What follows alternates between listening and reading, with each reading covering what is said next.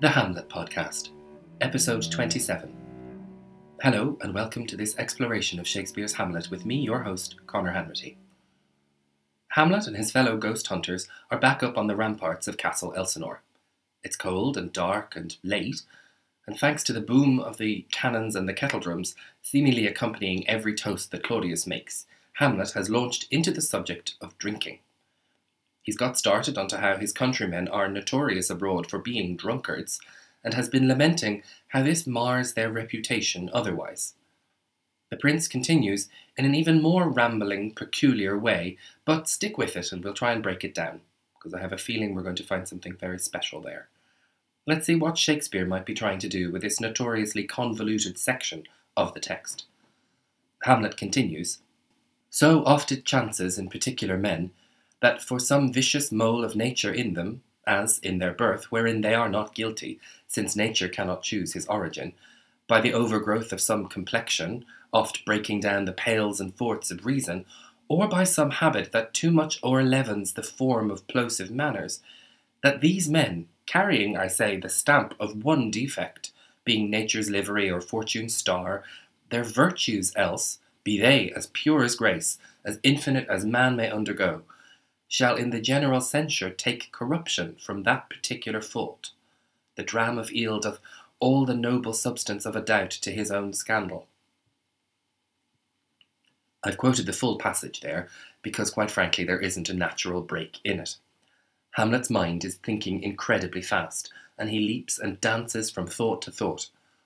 As mentioned in the previous episode, perhaps he's nervous, and he's certainly cold, and he has to keep a brave face since he's got company.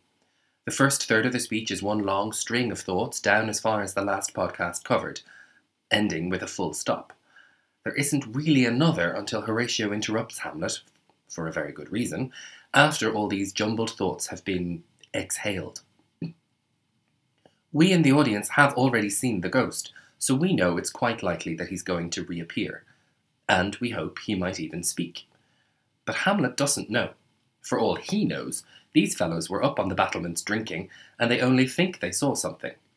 He's now made his distaste for Danish boozing pretty clear, and he's now holding forth on how one particular flaw in a person can ruin their character entirely. It's typically expansive and rich in its language, and yet again, Shakespeare is distracting us. He's drawing us into the richness and complexity of Hamlet's mind, so that we're thinking about that instead of the alarming, armoured figure that's on the prowl. Looking more closely at the text, Hamlet is showing a remarkable breadth of thought and awareness here. It's hard to find the bones of the speech because he interrupts himself so often, but if we acknowledge and accept his mental exuberance, we can find our way through it. Removing these interruptions that he makes in and of himself, we get something a little clearer. So oft it chances in particular men that for some vicious mole of nature in them, by the overgrowth of some complexion, or by some habit that too much o'erleavens the form of plausive manners, that these men shall in the general censure take corruption from that particular fault. Well, it's a little simpler, at least. The image of a mole is doubly effective here. There's the sense of a birthmark, a visible distinguishing feature that happens naturally, but also the sense of the burrowing creature that hides beneath the surface and conceals other things. Shakespeare is planting this image here because he will use it very effectively again before the end of this act.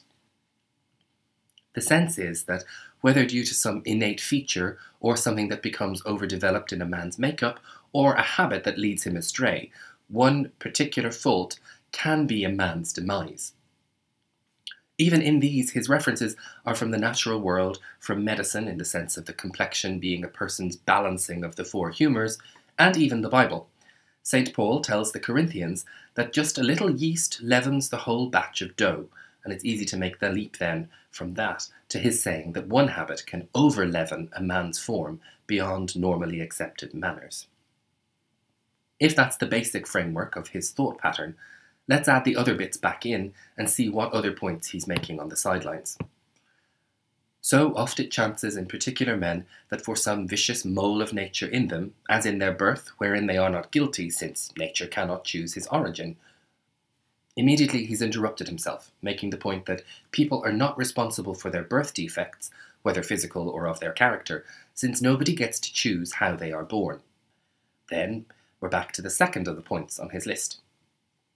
By the o'ergrowth of some complexion, oft breaking down the pales and forts of reason.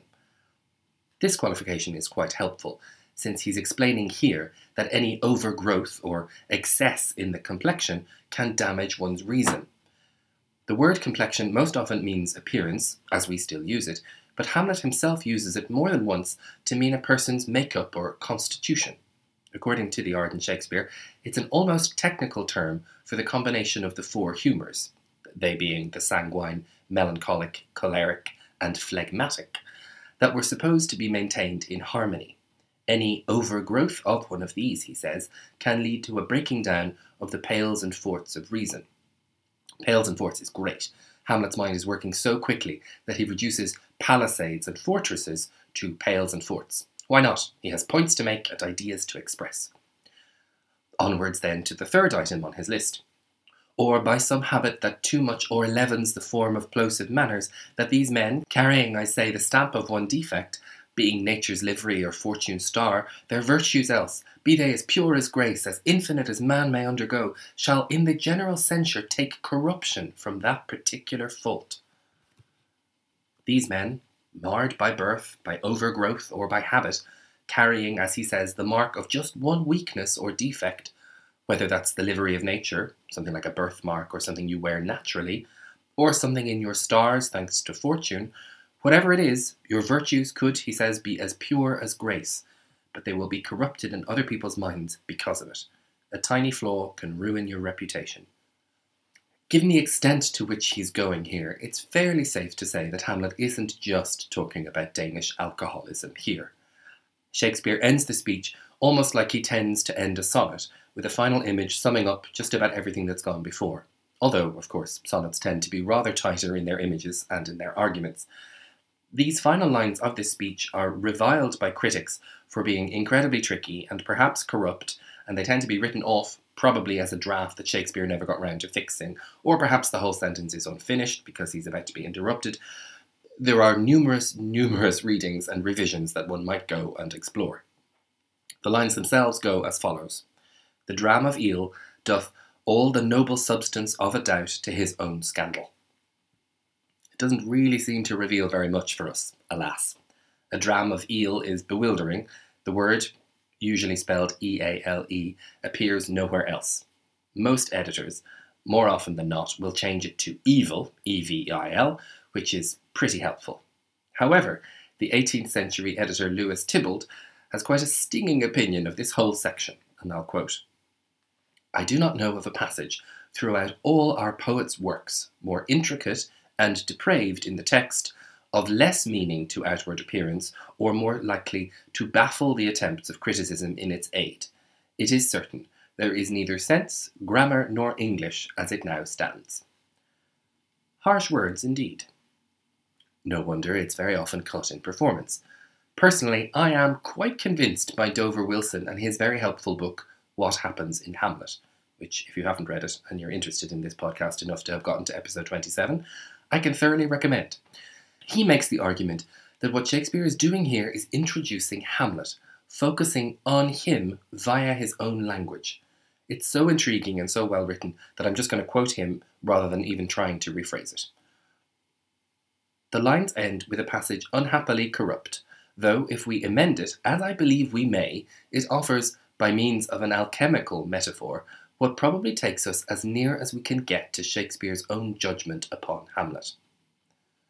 The dram of evil doth all the noble substance often doubt to his own scandal.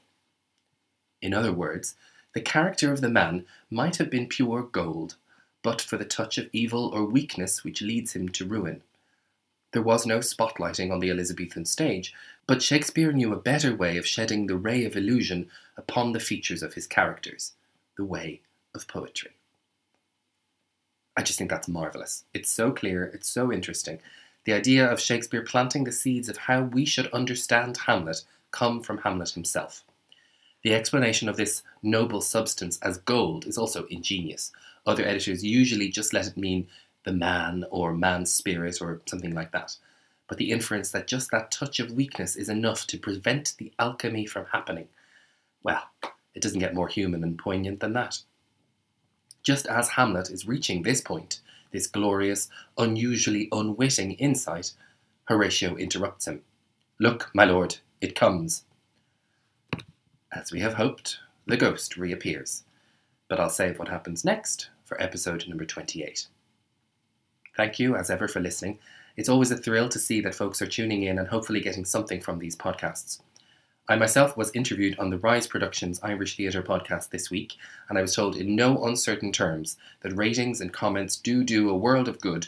So if you're feeling as expressive as our hero this week, by all means rate or subscribe or comment. It's all very helpful and very much appreciated.